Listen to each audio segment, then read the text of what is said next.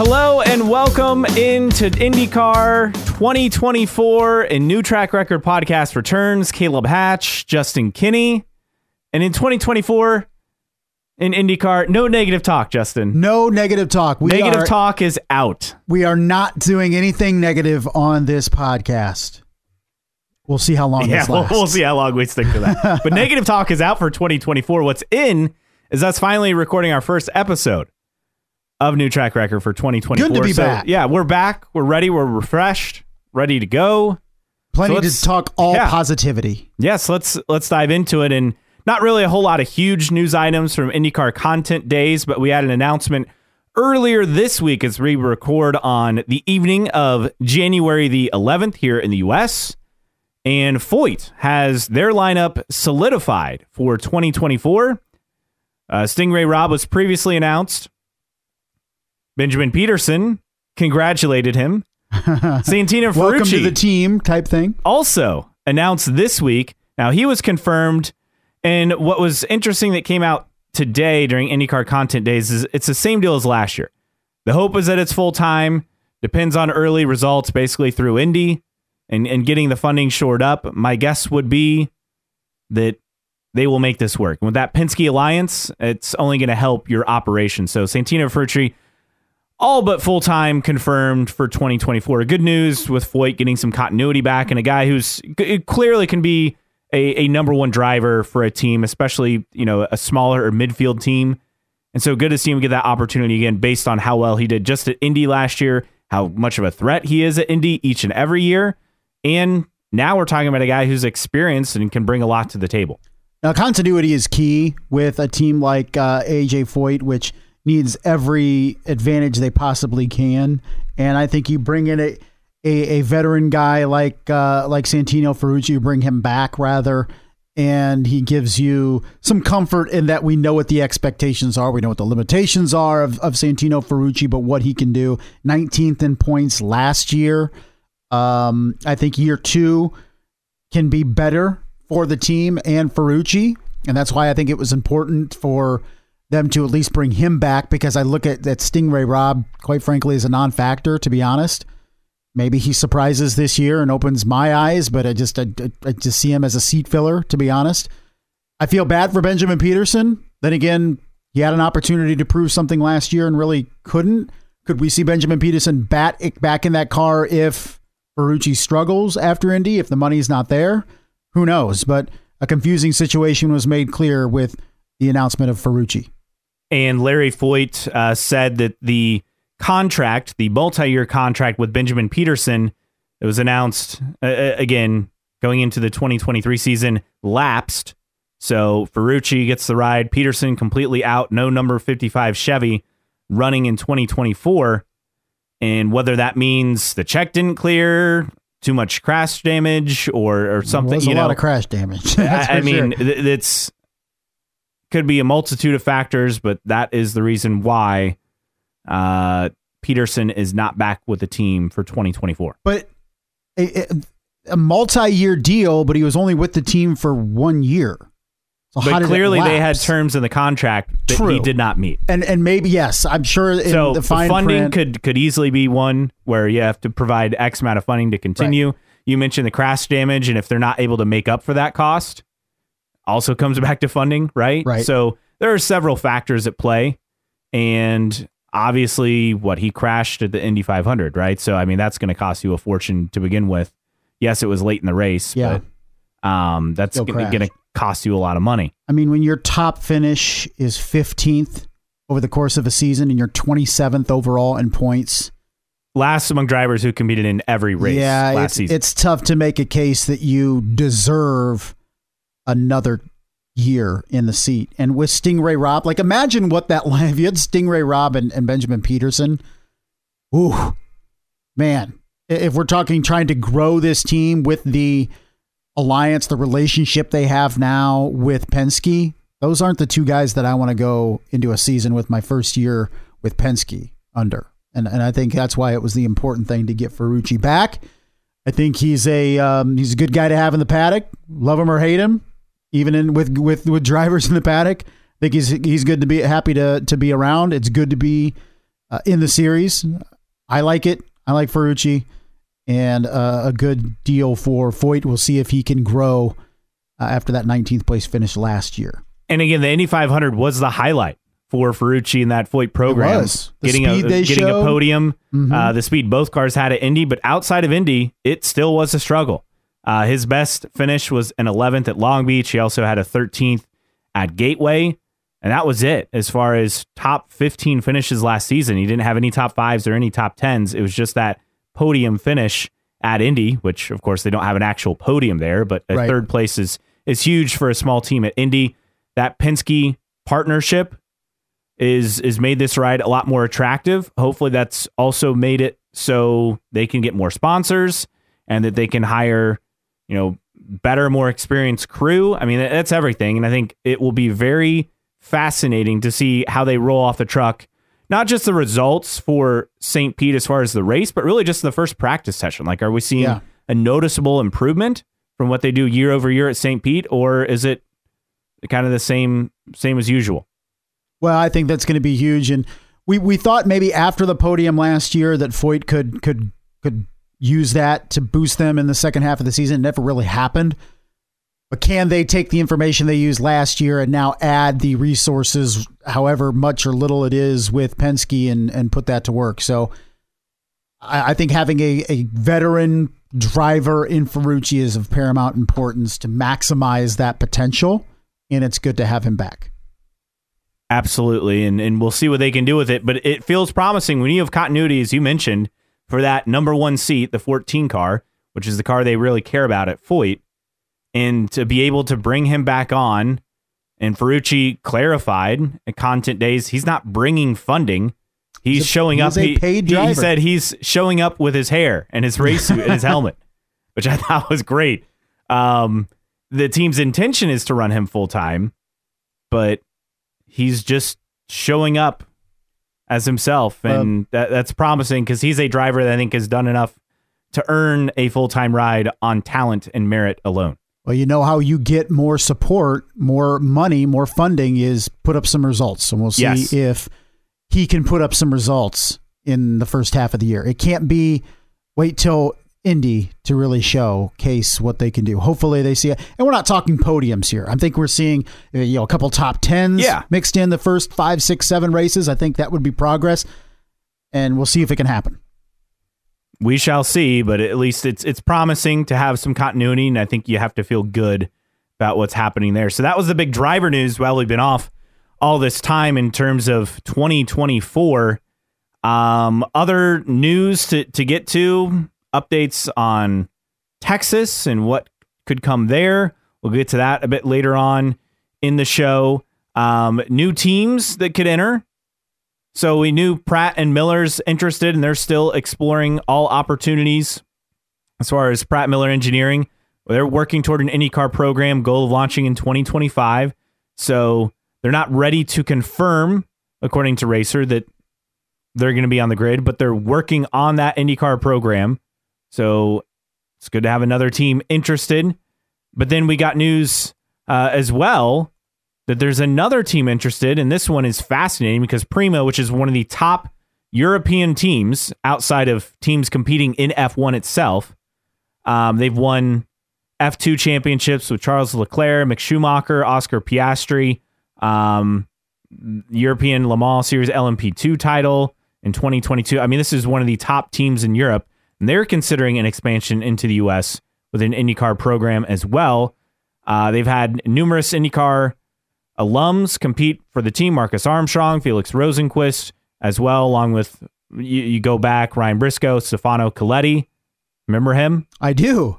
A hot Had moment. one good one good result and Yes. then uh, crash filled season for KV. Yep. What was that like 2012, 2013? Man, that that far I was going to say 2016, 2017, but I think it's you're further right. back. Yeah, I think I think you're uh, right. Callum Ilott, Charlie Kimball, Carlos Munoz, among some of the other IndyCar alums. But uh, Felix Rosenqvist telling Racer that he he said they're the best team in Europe outside of F1. So that's a pretty high bar.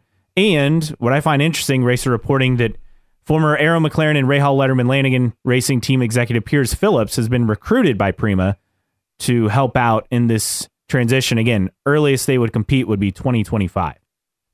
So we have an interesting discussion. We have new teams interested. Yes, they come with a lot of credibility. Pratt and Miller, Prema, Abel. Yeah. Is that Pareto Abel- Motorsport just hanging out? See if they can Abel looking to go full time in 2025. RC Enerson essentially confirmed for the Indy 500 he was there at Content Days with his fire suit representing Abel. So that I mean that pretty much confirms it. Yeah, he'll be in. So he'll be competing for the Indy 500 this year once again with Abel. And so we have three named teams that want to join IndyCar. We already have 27 full time entries. It's an interesting problem Well, to it is- have. it is a problem to have for the longest time. And and Jay Frye has, has said this multiple times. You know, one of his primary focuses was getting the car count up. They've gotten the car count up. Now I'm kind of looking at it, and it used to be news of another team looking to get in the series was hugely exciting. Now, um, my first thought is, where are they going to go? Um, you can't show up at most races with 31, 32 cars, full timers, which if all of these deals work out, that's where you would be. With all of the issues presented in the series, car count is no longer one of them. Yes, granted, I would love to have these two teams in, but we don't necessarily need no more cars on the grid right now. Is this could this constitute negative talk? Because I have a I have a stopwatch going. Are you serious? Yes, we're just over 11 minutes into to no negative talk. Um, I'm I'm I'm really dangerously close to the line. But I think when when you look at it overall, it is great that the the series is still accessible to so many teams or interested teams. That's a great thing. But the problem is is you have OEMs supplying the series that are losing their asses on engine leases and technology and performance development and in, and just basically investing in the series. I mean, an engine lease these days goes for anywhere from what 1.25 million to 1.5 million. Essentially, that's Yes. that's kind of the reported range that we understand.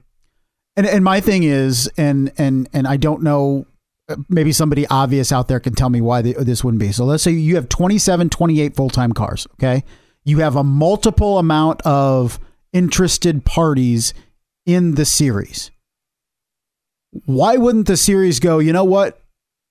For Honda and Chevy's sake, we're going to raise the cost of an engine lease to two million dollars, and you'll probably price out some teams, or at least some teams that are like, well, we're, we can't run three cars. We're going to only run two, or we're not going to run five cars. Ganassi. We're going to run three. Well, here's the thing. Like we worry about car counts in every offseason like, oh, we're going to have 28 full-time cars or Yeah. we could there's a possibility an outside shot of 30 full-time cars. We, we've had this growing the last several years, but it never pans out that way for one. And the other thing is Sure. as much as we talk about the addition, unfortunately, there's usually also subtraction when it comes Right. to the grid. Uh, teams downsizing a car or going away altogether. Rides and funding completely drying up. I mean, do we really think Ganassi is going to be running five cars Nah, again it's a one-year in thing. 2025? I don't think so. Unless they finish one through five in the Yeah. standings. But I think, um, and I've said it before on the oh, podcast. and McLaren wants a fourth car too. We Right. forgot to mention that. um, you know, I've said it before on the podcast. If if it came out tomorrow and said that the all of a sudden the bottom five drivers for full time rides in 2024 are gone and we're starting 22 cars, I don't think you lose anything in terms of the competition in the series. Quite frankly. So if all of a sudden you go from 27, 28 to 30, 31, like what are we really adding to the series? The other thing is Penske is very interested in trying to get a charter system going for teams. This is probably a lot more fuel for that fire to get this to happen. Obviously, it's not happening for 2024. I don't know if it's even happening for 2025. No, but it the, sounds the- like the they don't team even know what the owners hell and they're doing. stakeholders have to find a way to make that happen if they want that to happen Right. Where they agree on something and, and, and lay it out because I don't think that's been a good deal for NASCAR. I mean, essentially, it's, It's been it's- lucrative for the teams. Yeah, lucrative that went out. for the teams that went out, but I don't think it's been lucrative in enticing new teams. I think that's one thing that IndyCar has going for itself is it's a low cost of entry because you have an old chassis, you have an old engine formula, You don't have a lot of updates. Yes, the hybrid is coming, but that will be a, an expense for teams when they come in that the current teams have already dealt with. So I guess it's added in the cost. Yeah. Well, so that that makes it so that you can add more teams, which I'm not saying that's necessarily a good thing. I, I'm very much in the playbook of 25 to 28 full time cars is a sweet that's, spot. That's that's a perfect number. I don't think if you're any if you're hitting 30, I think that's too many my opinion. But I think also is the fact that IndyCar does not have a dedicated plan out there that say we're going to have a new chassis and this year is enticing more teams because they're like, well, hey, if we buy two tubs, three tubs right now, it ain't gonna. It's going to be at least three years until we have to upgrade. If if they came out tomorrow and said in 2026 there's going to be a new chassis, I guarantee you that a fair amount of those teams interested would say, you know, well, we're going to wait till 2026. Yes. But the fact that there's no multi-year plan for IndyCar tells these teams that we can go out and, and buy tubs. And part of that is a good thing, right? But I think there's a fundamental issue with your series if it's become very affordable for teams to enter the series, relatively affordable, yet your OEMs are losing their ass. Like, that doesn't make sense. Well, it's me. because it's not spread out uh, among. I mean, if it was three or four OEMs, correct, this problem wouldn't exist. That's why I think if if if if all of a sudden they said, you know what, you guys have enough cars in this series, you have enough teams either in the series or interested in the series. Cost of these engine leases are going to go up to two million dollars. I guess I wouldn't have a problem with it. I, I know there's some teams out there that are going to cry foul and oh you're pricing us out. I get it, but my thing is there's more than enough teams that are interested in this series. Also, how many times have these same teams cried foul for oh, years and years and years and, and they still show they're up? They're still right? here. So, and the other thing to keep in mind, and this also came out during content days here this week, but Mark Miles telling Speed Sport that leader circle payments to the top 22 full time entrants in the series will increase substantially in 2024. Now, that amount just, was not revealed, and what does that mean? Because is it remember, going back up to what it usually was? Correct. Like it was cut last year for increased marketing. So, is it going back to what it was before, or does substantially mean no? It's going up above and beyond that. I, well, I assume yeah. it's going up above and beyond. Well, you never know what it was prior to the the cut last year. But well, either way, that's a good sign. Yes, but let's say there's a let's take a arbitrary ten million dollar pool of money. And last year, we know that they took from the um, leader circle to invest in marketing. Are they just reallocating the same amount of money and putting more money this year into the leader circle, or are they actually investing more money in the series proper? Who knows if we can get an answer to that.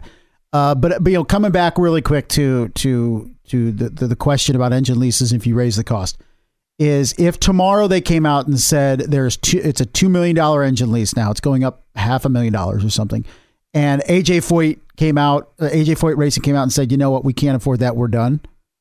I guess I wouldn't have much of a problem with it because I'd it, be surprised if if that was right. but I'm saying point. hypothetically, if if if you make that move to and, and and Honda comes out and says, yeah, okay, cool, that that that makes us uh, not lose as much money, and we're back in solid I think that's a good decision. Whether you lose Foyt or any like just if you lost two teams after making that decision and it shores up Honda's uh, investment in the series, I think that's a good move. And as always, it always comes back to the third OEM. It does. I'm saying, you know, if we, if, we joke about we've joked about this for years, but like legitimately, everything is happening in IndyCar right now yeah. comes back to a, a third OEM. I, everything. My, my thing is if if if you can put more money in the pockets of the OEMs of Honda and Chevy and the and the the the, the field shrinks to 24 25 cars that's that's a win in my opinion. I will sacrifice and it's easy for me to say. I will sacrifice car count to make Honda and Chevy happy. I don't own a own a car a, a team. I'm not a a diehard fan of one particular team if this team or that team went away tomorrow because of this, it wouldn't hurt my feelings. I think the priorities need to be Honda and Chevy. I don't think they've been priorities. We've talked about that before. But if the series said, you know what, yeah, we're down, raise the cost of each engine lease $500,000 per lease, I'd be fine with it because if two teams vi- disappear right now, it sounds like there are teams ready to step up, buy their equipment, and invest in the series. Absolutely, and we'll we'll see what they do because they're going to have to do something uh, in terms of trying to keep Honda and Chevy both happy if they can't land that third OEM for 2026, which at this point the timeline is next to impossible. I mean, essentially the what the Indy 500 would would be the cutoff date to have that announced. And again, by the time something like that's announced, they're probably already working on stuff. It's just a matter of the the public release of the information. Just, I'd still think it comes back to just going to the new CEO at Toyota and just what do we got to do? yeah, What do we got to do? Begging. You tell us. Yeah, begging, like on the floor, on your knees, begging. Please, Uh, please, one note please. I forgot to get to about uh, Abel Motorsports. Uh, they will be at the April Open test. I don't Ah. believe they were last year. I don't think so though. So that is a, a big step forward for that program in 2024 as a one off for the Indianapolis 500. So that's a look at some of the team news in terms of driver uh, alignment and new teams interested. And then we also got this announcement. Not a surprise, but IndyCar and iRacing have agreed to a multi year licensing agreement. They are now reunited. This is good news, but at the same time, should have never left. Yeah, and it sounds like a more lucrative deal too. More, more invest. I don't know if investment's the right word, but more commitment from I think IndyCar in terms of the licensing and all that stuff. I mean, I'm not into iRacing, but I know a fair amount of people are, and this is this is not a like you said. This is like a big addition to the series because it should have never went away. But it was it was it's a step in the right direction because it was terrible that it went away in the first place. But uh, it's kind of rectifying a wrong more than anything. And it's good to see. I know a fair amount of people are going to be excited out there, um, including many of our listeners that, that are big into iRacing. You and I aren't, but it, it's a good thing I- I- in terms of, of um, you know, reaching different people based on their interests and, and iRacing is a big interest for a lot of people is, is, is getting your sport out to them. Their racing is, is a huge deal. So Well, and again, this is this is a platform for sim racing fans, and IndyCar wasn't on it. I mean, they were before, but then they, they dropped out. So now they're back. The iRacing Indianapolis 500, which is a very popular event, is coming back on. It'll be IndyCar Series branding of the series on iRacing, multiple leagues to run IndyCar Series events on iRacing, license extension of Indianapolis Motor Speedway. I mean, they say they the have, like, licensing agreement went into effect immediately. Yeah, and they say they have like thousands of people that race like the 500 events, like Oh, the, yeah. the Indy 500. Like that's And, nuts. and the the iRacing Indianapolis 500 details will be available later this month on that event. so it's a big community, a big deal. It was a big deal when it went away, and it is righting a wrong in a lot of ways for IndyCar. So well done. An event you could run in iRacing, but not in in real life in IndyCar, at least in 2024. Yeah, Texas Yes. Motor Speedway. Interesting article on motorsport.com, Joey Barnes with the write up. IndyCar could look beyond just TMS when it potentially returns to the Lone Star State in 2025. That So- from the article and from Mark Miles. So what do we? How do we take that? Because I think immediately your mind goes to COTA, Yes. but would there be a street race? Well, that's where this article gets fascinating. So, Okay. NTT Data, which is, of course, the, the I mean, their parent company, NTT, is the, the title sponsor of the series. And then NTT Data has sponsored cars. They've sponsored uh, the Texas race. Their HQ is in Plano, about 40 miles east of TMS. So that's an obvious fit. But then Mhm. Circuit Americas had that one race in 2019. 2020 race was was canceled. They did have spring training there uh, in 2019 and 2020. They've not gone back. I'd be surprised. But Barnes goes into this.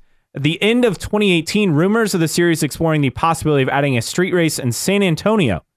But then that was later muted when IndyCar added COTA, which is fascinating. And then another thing, um, high ranking representative within the sport told motorsport.com, Barnes writes, of some talk being stirred up for a race focused on the streets around AT&T Stadium, which is, of course, the home of the Dallas Cowboys, which is in Arlington, about south of Texas Motor Speedway. Uh, but then that idea has quieted down. this sounds a lot like Houston, doesn't it? Yeah, around the stadium, never really took off. I guess you know. and and Miles dismissed that. He said, "I haven't talked to Jerry Jones, the owner of the Cowboys, since I was chairman of our Super Bowl in 2012 in Mm. Indianapolis as part of the Super Bowl host, host committee and his role there. So I, I don't know if there's a whole lot there, but with Pato O'Ward in the series, with a major sponsor in the series, just go back to TMS. Find a way to make it work. I understand why they couldn't make it work this year, but they made it sound like, oh, we'll, we'll be back. And of course, we know how those things work. Right. We, we take it with a grain of salt because there are no guarantees, especially when it comes to racing and scheduling events. So it was a shame that it was left off the schedule for this year. Now you just wonder, will it ever come back? Well, and with, this, and with Eddie Gossage not a part of it Right. anymore either, that makes it even tougher. this could also be posturing from IndyCar as saying, okay, maybe there's some other interested parties that could approach us. I think if you came out and said in January of 2024 that we're returning to TMS in 2025, any interested folks that maybe would entertain a street race or even COTA would say, okay, well, that ship has sailed because they're going back to TMS. So maybe this is just IndyCar. Well, they're like, well, maybe there's somebody out there that, that will reach out from San Antonio or Jerry Jones or something and and and see that. So I would hope we don't come around in 2025 and there's no racing in Texas. I would kind of almost be disappointed that there was no TMS because this team, or this series, desperately needs oval races. I don't think a street race in San Antonio or Arlington really does it for me. You know, my brilliant idea with the border crossing Grand Prix, which would be the El Paso Ciudad Juarez street course, half in U.S., half in Mexico, because that fulfills your Mexico race. Just putting it out there. But no, but you know, seriously, I still expect them to be back in 2025 at TMS. I just think maybe this is keeping the door open for any interested parties that are kicking around, maybe putting together some sort of street race in Texas. So that's the the latest in terms of Texas Motor Speedway and its future on the schedule. And one other headline item I want to get to, and this is it was shocking when it happened, and it's it's still hard to believe, but Gil de Ferran, 2003 Indy 500 winner, multi-time CART champion, really one of the the great drivers that unfortunately started right before the split happened and then was you know caught up in the CART and IRL war. At least he was able to compete at India a, couple of times get an Indy 500 win because he was an all-time talent. Uh, but he passed away of a heart attack over the holidays and uh, again sending our thoughts to his family. Just just shocking news uh, to happen. Well, and how it happened too, in terms of it sounds like he was racing with his son and TK and his son, and uh, had a heart attack while they were racing, or or or after, or whatever. karting Uh, and yeah, karting and and and passed away, and it was just uh, brutal. And even TK coming up or saying a, a couple days after that, basically a reminder to go, you know, to the doctor regularly because he said, you know, Gil just it, he he didn't do that. And no matter how good a shape you are in or how good a shape you think you are in, uh, regular doctor visits um, when you get to that age, mid 50s, is important. And it's just tough, man. Gil de Ferran was one of the the good dudes, not even not not just as a driver, but in the paddock going forward and, and working with Penske and, and working with uh, McLaren as well uh, was was was pretty cool and uh, tough to see him pass away uh, at the Concours Club. Yes, so a like a private motorsport club in Florida. So just uh, stunning news. Just 56 years old. Uh, again, 2000, 2001 CART champion, 2003 uh, Indy 500 winner as well.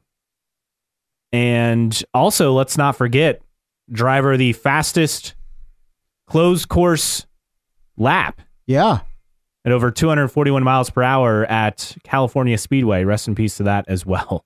Yeah, and you don't know. I mean, you look at Gil de Ferran, and, and soon after he was he retired in the early 2010s, he jumped into team ownership. hmm Had a lot of success in sports cars after leaving IndyCar at the Yep. top. I mean, he was just Yeah. 35 when he left in 2003 and took runner up in the championship and then went to have a ton of success in the American Le Mans series uh, with his team and Simon Pagenaud, you know, raced with him. They they had a lot of success there in that series and then he went in F1 as a sporting director for BAR Honda, you know, worked with Luczo Dragon Racing, which Mhm. was Jay And they- They combined, right? it was Team, yeah. de Ferran Dragon. and then they were gonna run a, a, car. They combined, and then the team rebranded. Uh, de Ferran was gonna actually run a car for TK, right? And then that that fell through, unfortunately. But uh, just really hard to believe. And, and for me, it's it's weird because the first Indy 500 I attended was 2003. Really?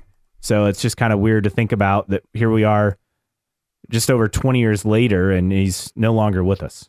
And very instrumental too in the development of the current chassis, the DW12.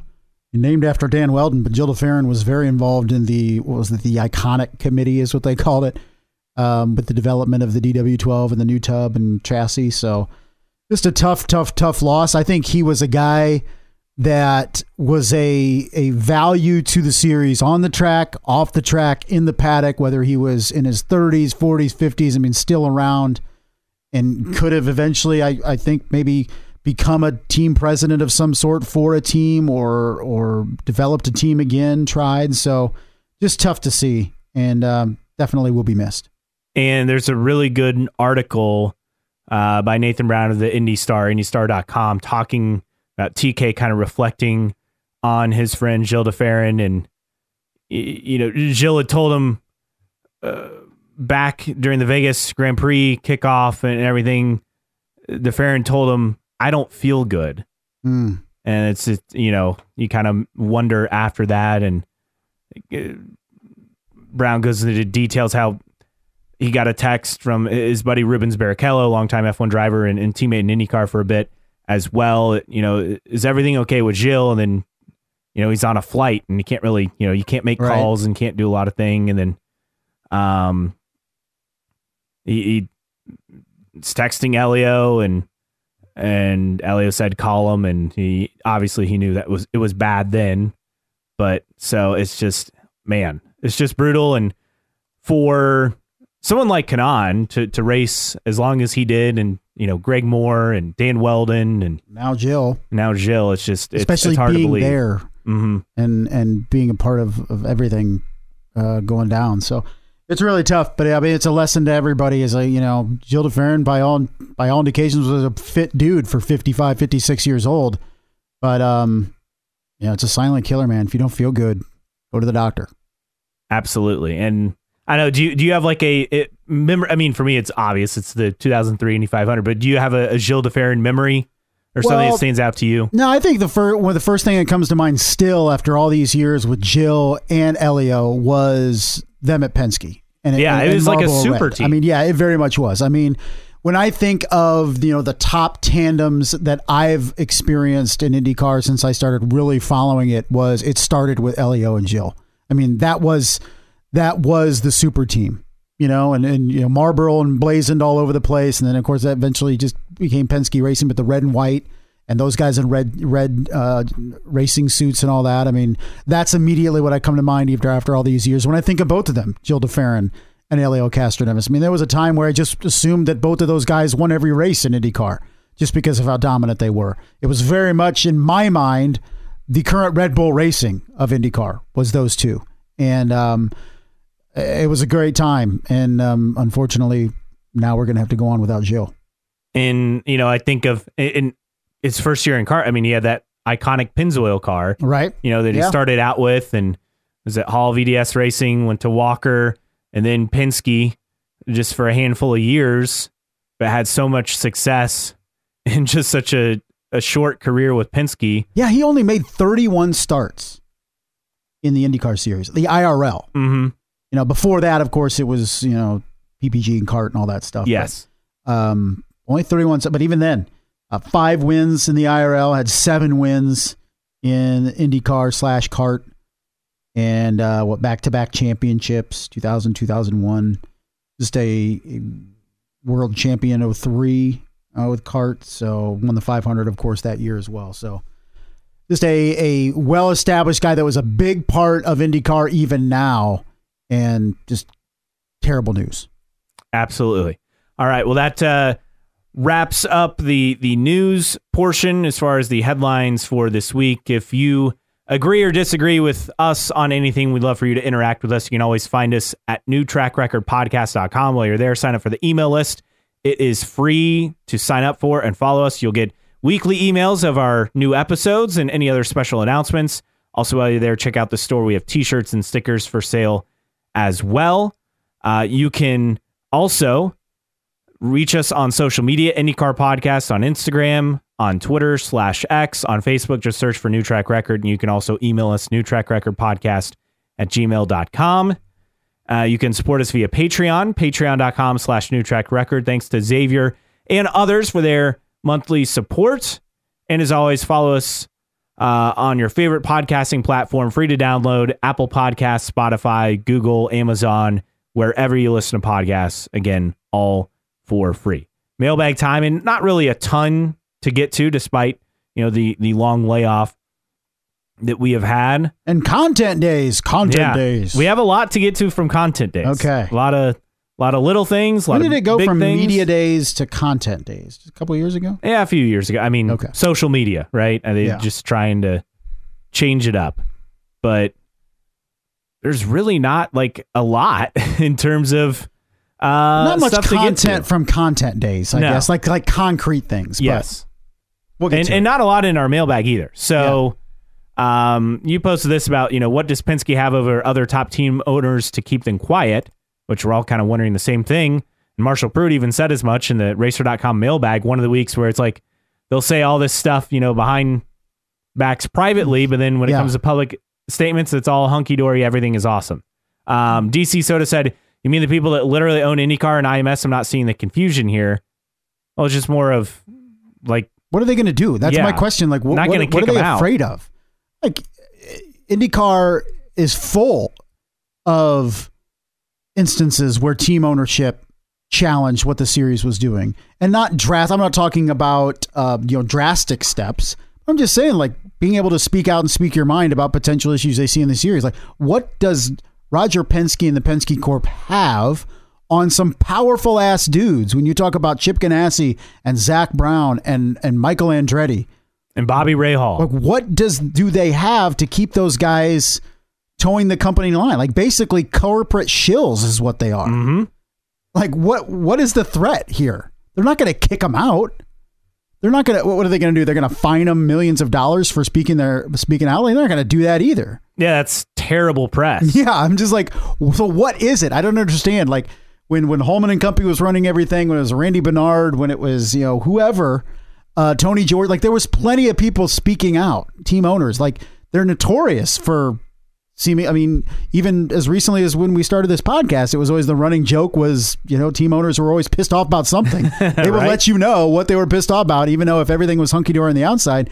Now it's this projection of everything is hunky dory on the inside, but it's not and the team owners just are refusing to speak out and i just wonder like why the muzzle on these guys Because no negative talk in 2024. I just I don't know what the threat is and and chip ganassi is like a dude that does not take kindly to threats whatsoever i mean no. that dude is well, considering how he took shots at Zak Brown, Right. You know, with everything that went down. those guys aren't known as dudes that are just going to toe the company line and be shills, and it just seems like that's what they are. And I, my, I, I and I don't know. I, even Marshall Pruitt says that that's happening, uh, but nobody can tell me shocking. why. It, Penske must have so much dirt on Like, everyone why else. Does he? I just don't get it. Does he have text? Does he have sex? I don't know. Like, like seriously, like what do you have against these dudes that is making them fall in line and be corporate shills?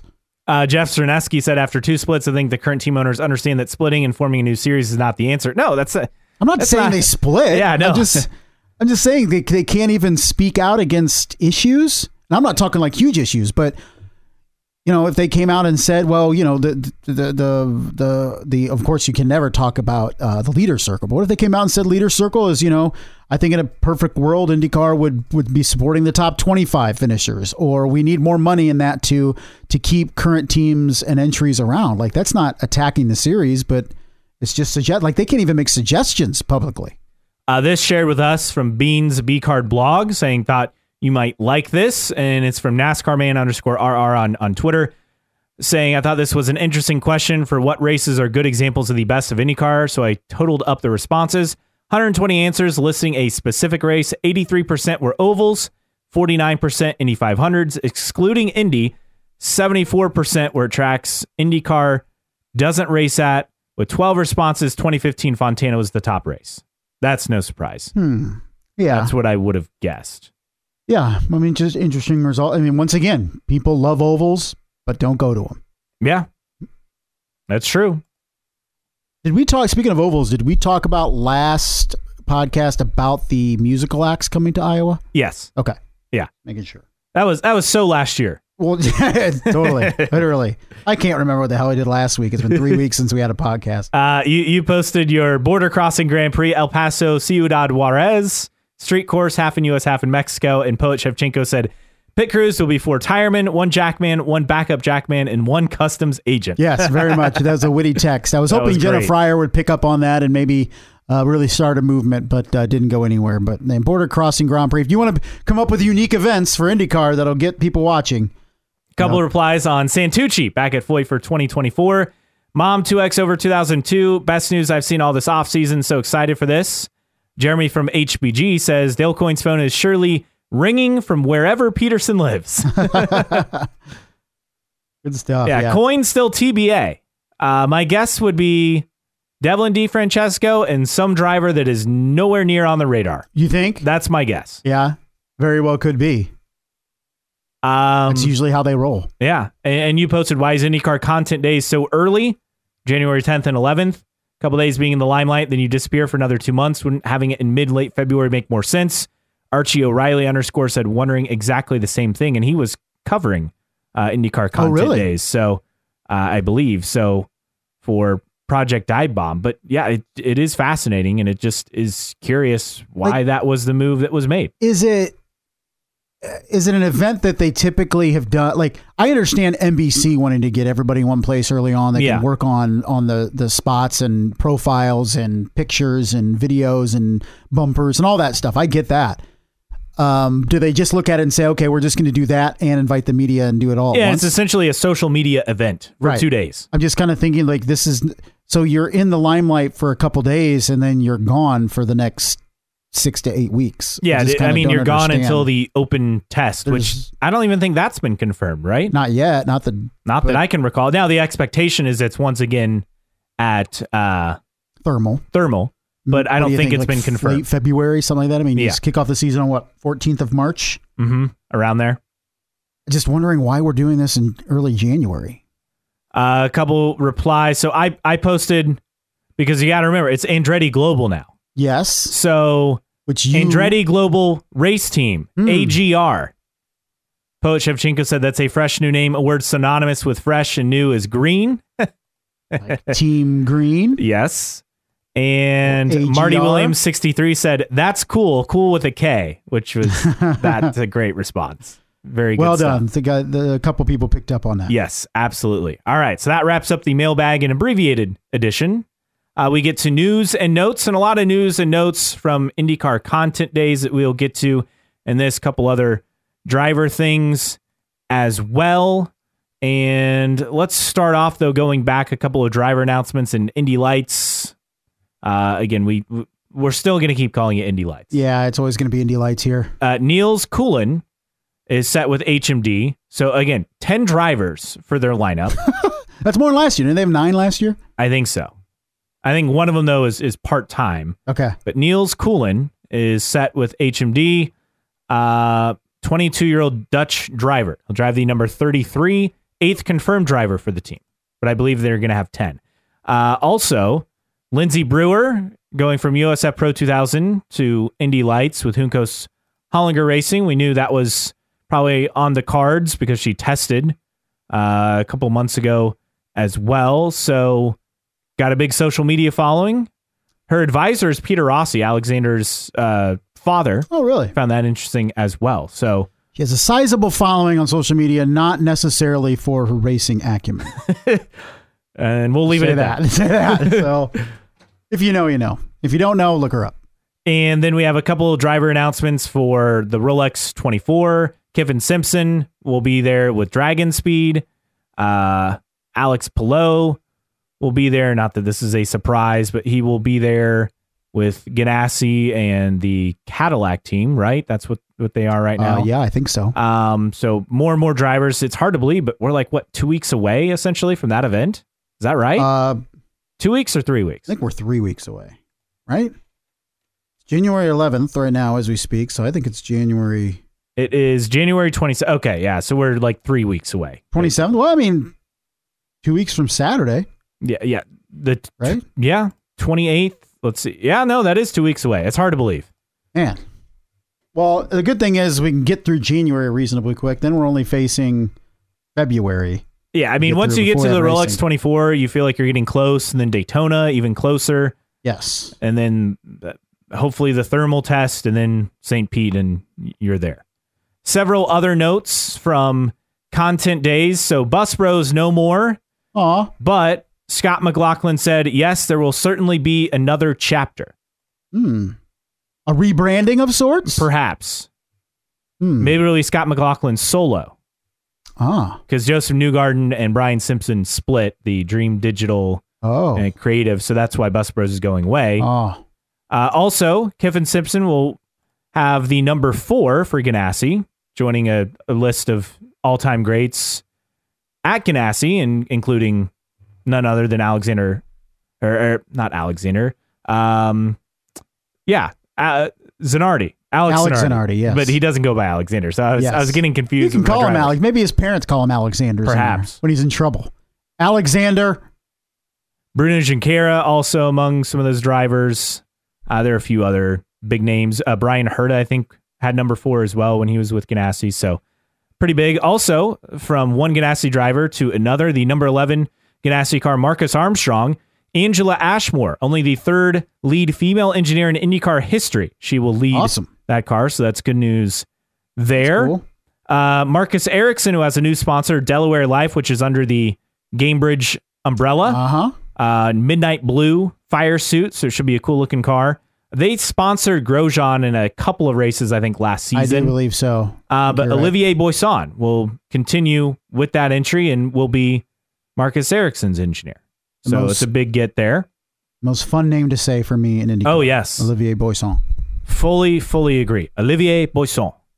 Uh, also, you can pretty much guarantee 100 Days to Indy is going to continue because Nathan Brown uh, tweeted that Adam Marinelli, uh, who's the showrunner and co-executive producer for last year's edition of 100 Days to Indy, was walking the halls during IndyCar Content Days. Uh, I think that's a good sign. I would say so. Oh, and I mentioned Alex Palou um, will be at the Rolex 24. So this team is absurd. Scott Dixon, Alex Palou, Ringer Vanderzand, and Sebastian Bourdais. A murderer's row of dudes. And I'm still, it's going to take a little bit to get used to Alex Palou. in, In in DHL. DHL color, Yeah. right? It is so weird. It is It is so absolutely weird to look weird. at. Let alone it's still weird for me to get to used to Ganassi and sports cars driving Cadillac instead of uh, who were they with like Ford for a while? I think it was Ford, yeah. Yeah, that's still hard for me Yeah. to get get used to. Palou in well. the yellow DHL is just, uh, Bizarre. is going to take some getting used to, for sure.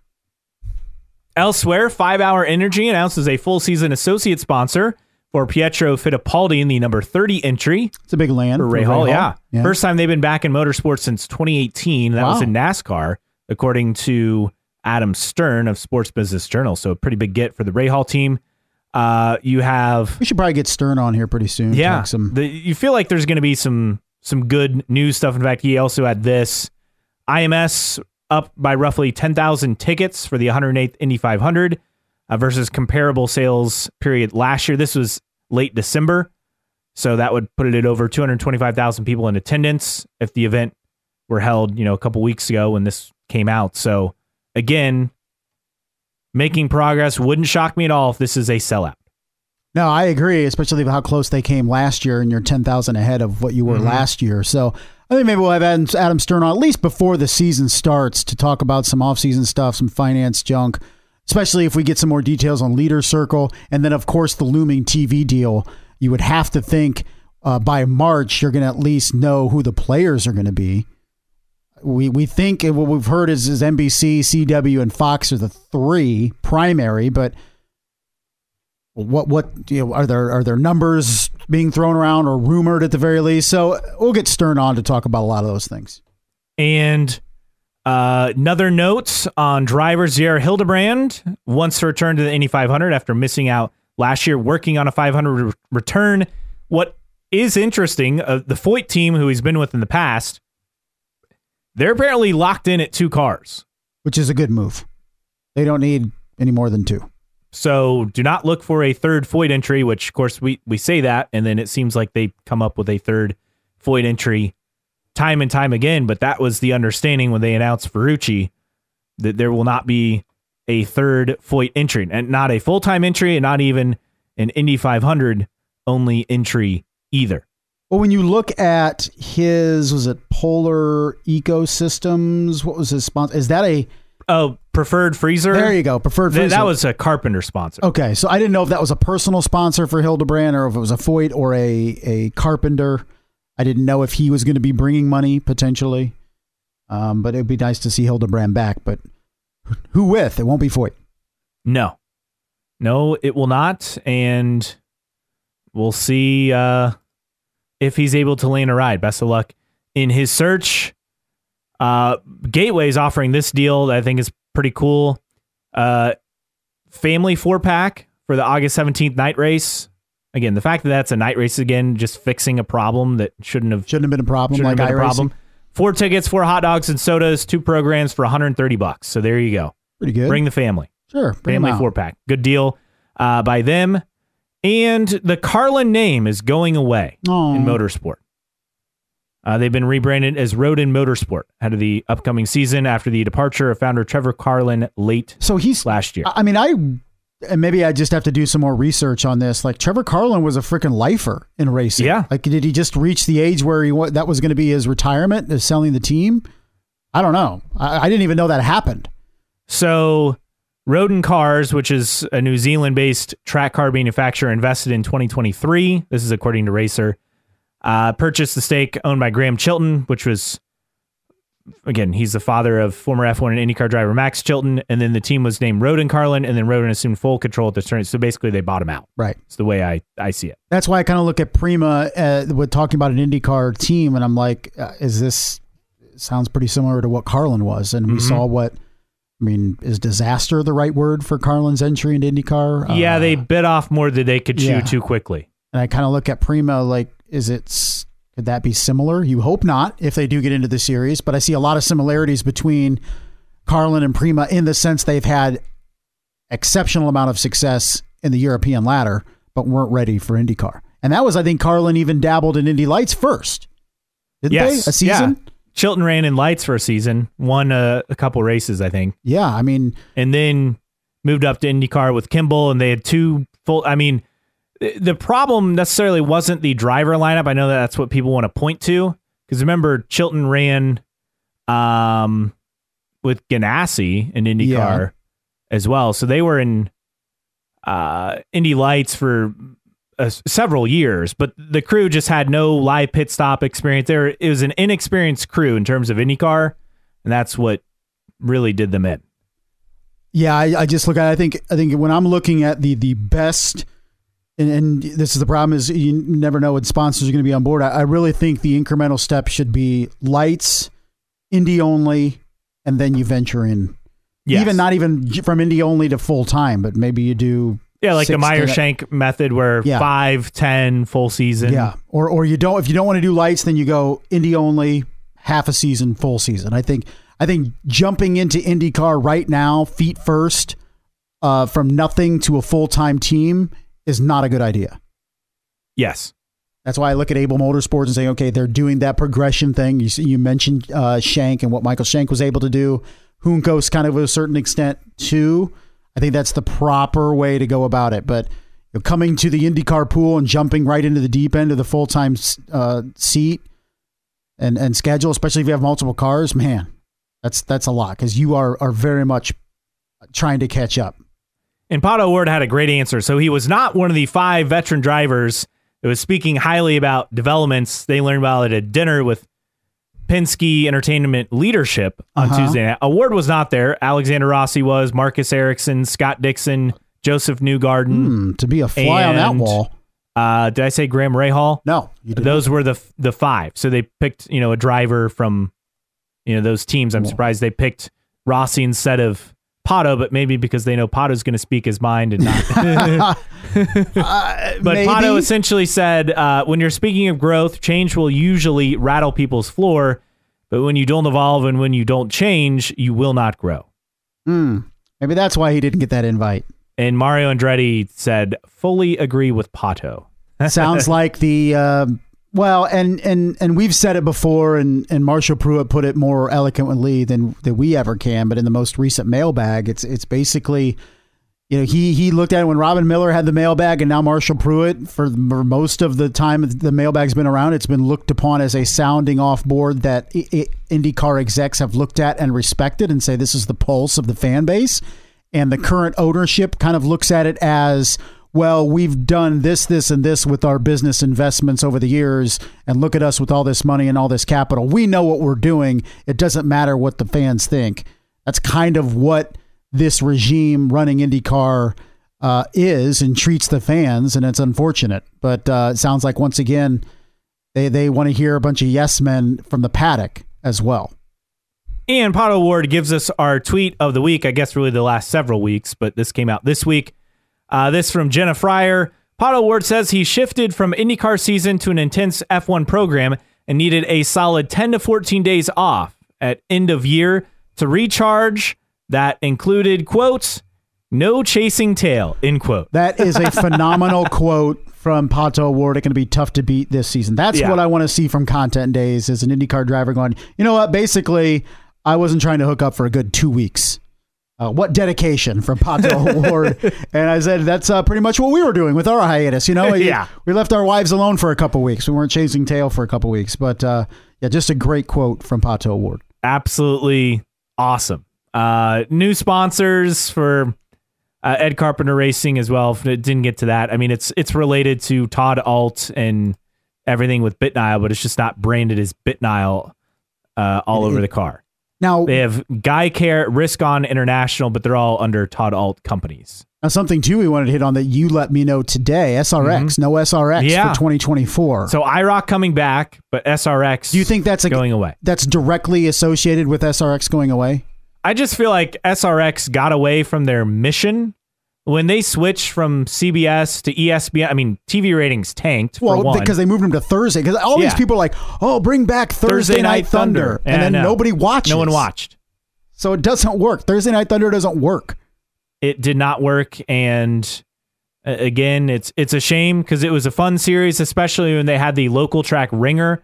Yeah. Then they kind of got away from that, and it was just NASCAR guys who could fill in and IndyCar guys who could fill in. Yeah, and you and it, you got away from what made it so cool is having the local ringer be a part of those fields and it, it had the novelty had worn off for sure uh, for SRX. it was a great idea it had its time unfortunately I'd, I'd be surprised if it comes back I think that's that maybe shows just how hard it is to break into the auto racing market in terms of new leagues and all that stuff and new series is um, it was a great idea to start. It sounded like all the things that you wish Indy or uh, you know racing used to be in terms of stock cars and all that stuff. I mean, my dad actually sent me excuse me a um, I get choked up when I'm talking about the uh, old stuff. He sent me a picture. Uh, this is 1962 Fireball Roberts. Okay, practice at Daytona in 1962. This is a picture of him, and the the the, the caption says, "Take notice of the key to start the car, actual key, because these are stock cars, shoulder and leg support padding. So instead of you know." Actually, being cocooned in it, it was just basically looked like dental chair padding that's kind of keeping you in the car. I'm showing it Uh-huh, to you right yeah. now. Okay. The taped stock wheel. Okay. So it's the same steering wheel. They just taped it up. The stick shift on the column. Okay. Just like old school, you know, on Yeah. the column. And the best part is, well, no fire suit, of course, but the penny loafer shoes that Fireball Roberts has on. The penny oh, loafer Oh shoes at practice Yeah. at Daytona in 1962. I feel like that's kind of what SRX was trying to tap back into the good old days, and everybody just showed up, and all the cars were similar, you know, and in SRX Run what you exact, brung. right? And it just kind of went away from that, and I think it was cool for a while, but then everybody's kind of still kind of like, I can just go see the same stuff on my dirt track if you're interested, and there's not enough casual interest to tune in. So it had its run. What was it? Two Uh, years this or three years? three, yeah. So it didn't even make it three years. no it made it three Okay, this would have been the fourth Okay, so made it three years and then done. I, I think it was cool for the time. Novelty had worn off, and it tried a, a big move. Quite frankly, eh, CBS didn't want it anymore because you're not making that move from Saturday nights on CBS to Thursday nights on ESPN unless the money is dried up for CBS. And it was gone, and now it's gone for good. And time now for a random split air driver of the week So we went into the 1996 97 uh, IRL season, and we're going with a guy that now some people have heard of with Billy Roe. Definitely heard of him.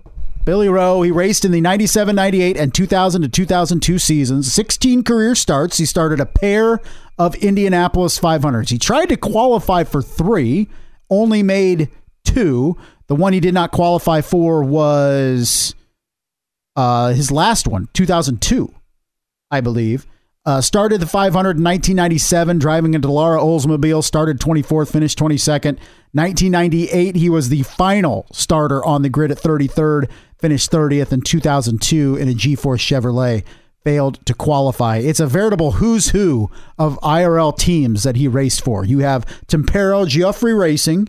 You have e Euro International, Roe Racing, Yeah, his own team. his own team, uh, which was just a, a second Vegas race in 97 that he competed at. DB Man Motorsports. I have no idea what that is. Team Scandia. Heard of that one. Blueprint Racing, Logan Racing, and then Zally Racing. Racing, yeah. the only one that I've heard of, oh, there's two, uh, Logan Racing and Tempero-Giuffre Racing. I, I've And heard of Scandia. Yeah, Scandia. But Euro International, um, DB Man Motorsports, Bro Racing, of course. I have no idea what those are. But uh, actually made a fair amount of starts. 16 starts in the IRL. His first race, uh, he tried to qualify for Phoenix in 96, did not qualify. Huh. People had to qualify to run races in 1996. Is that coming back in IndyCar at some point? Hmm? Huh? His first start in IndyCar was 1996 97 season at Phoenix, and then finished at 22nd in Indy. Did not qualify at Texas in 96. His best finish in the IRL looks like it was Texas and Vegas 13th. Vegas in 97 and Texas in 2000. Uh, Texas won in 2000. Also, one final note on him.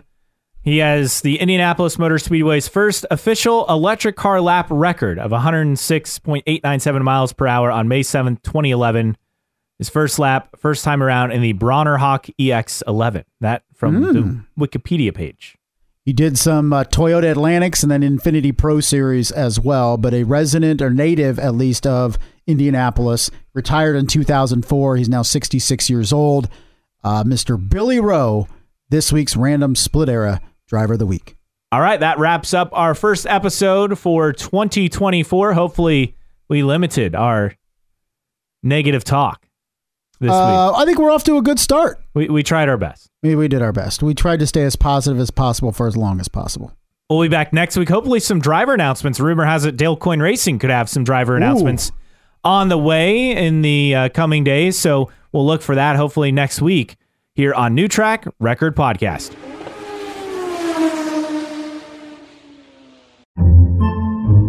Podcasts by Federated Media.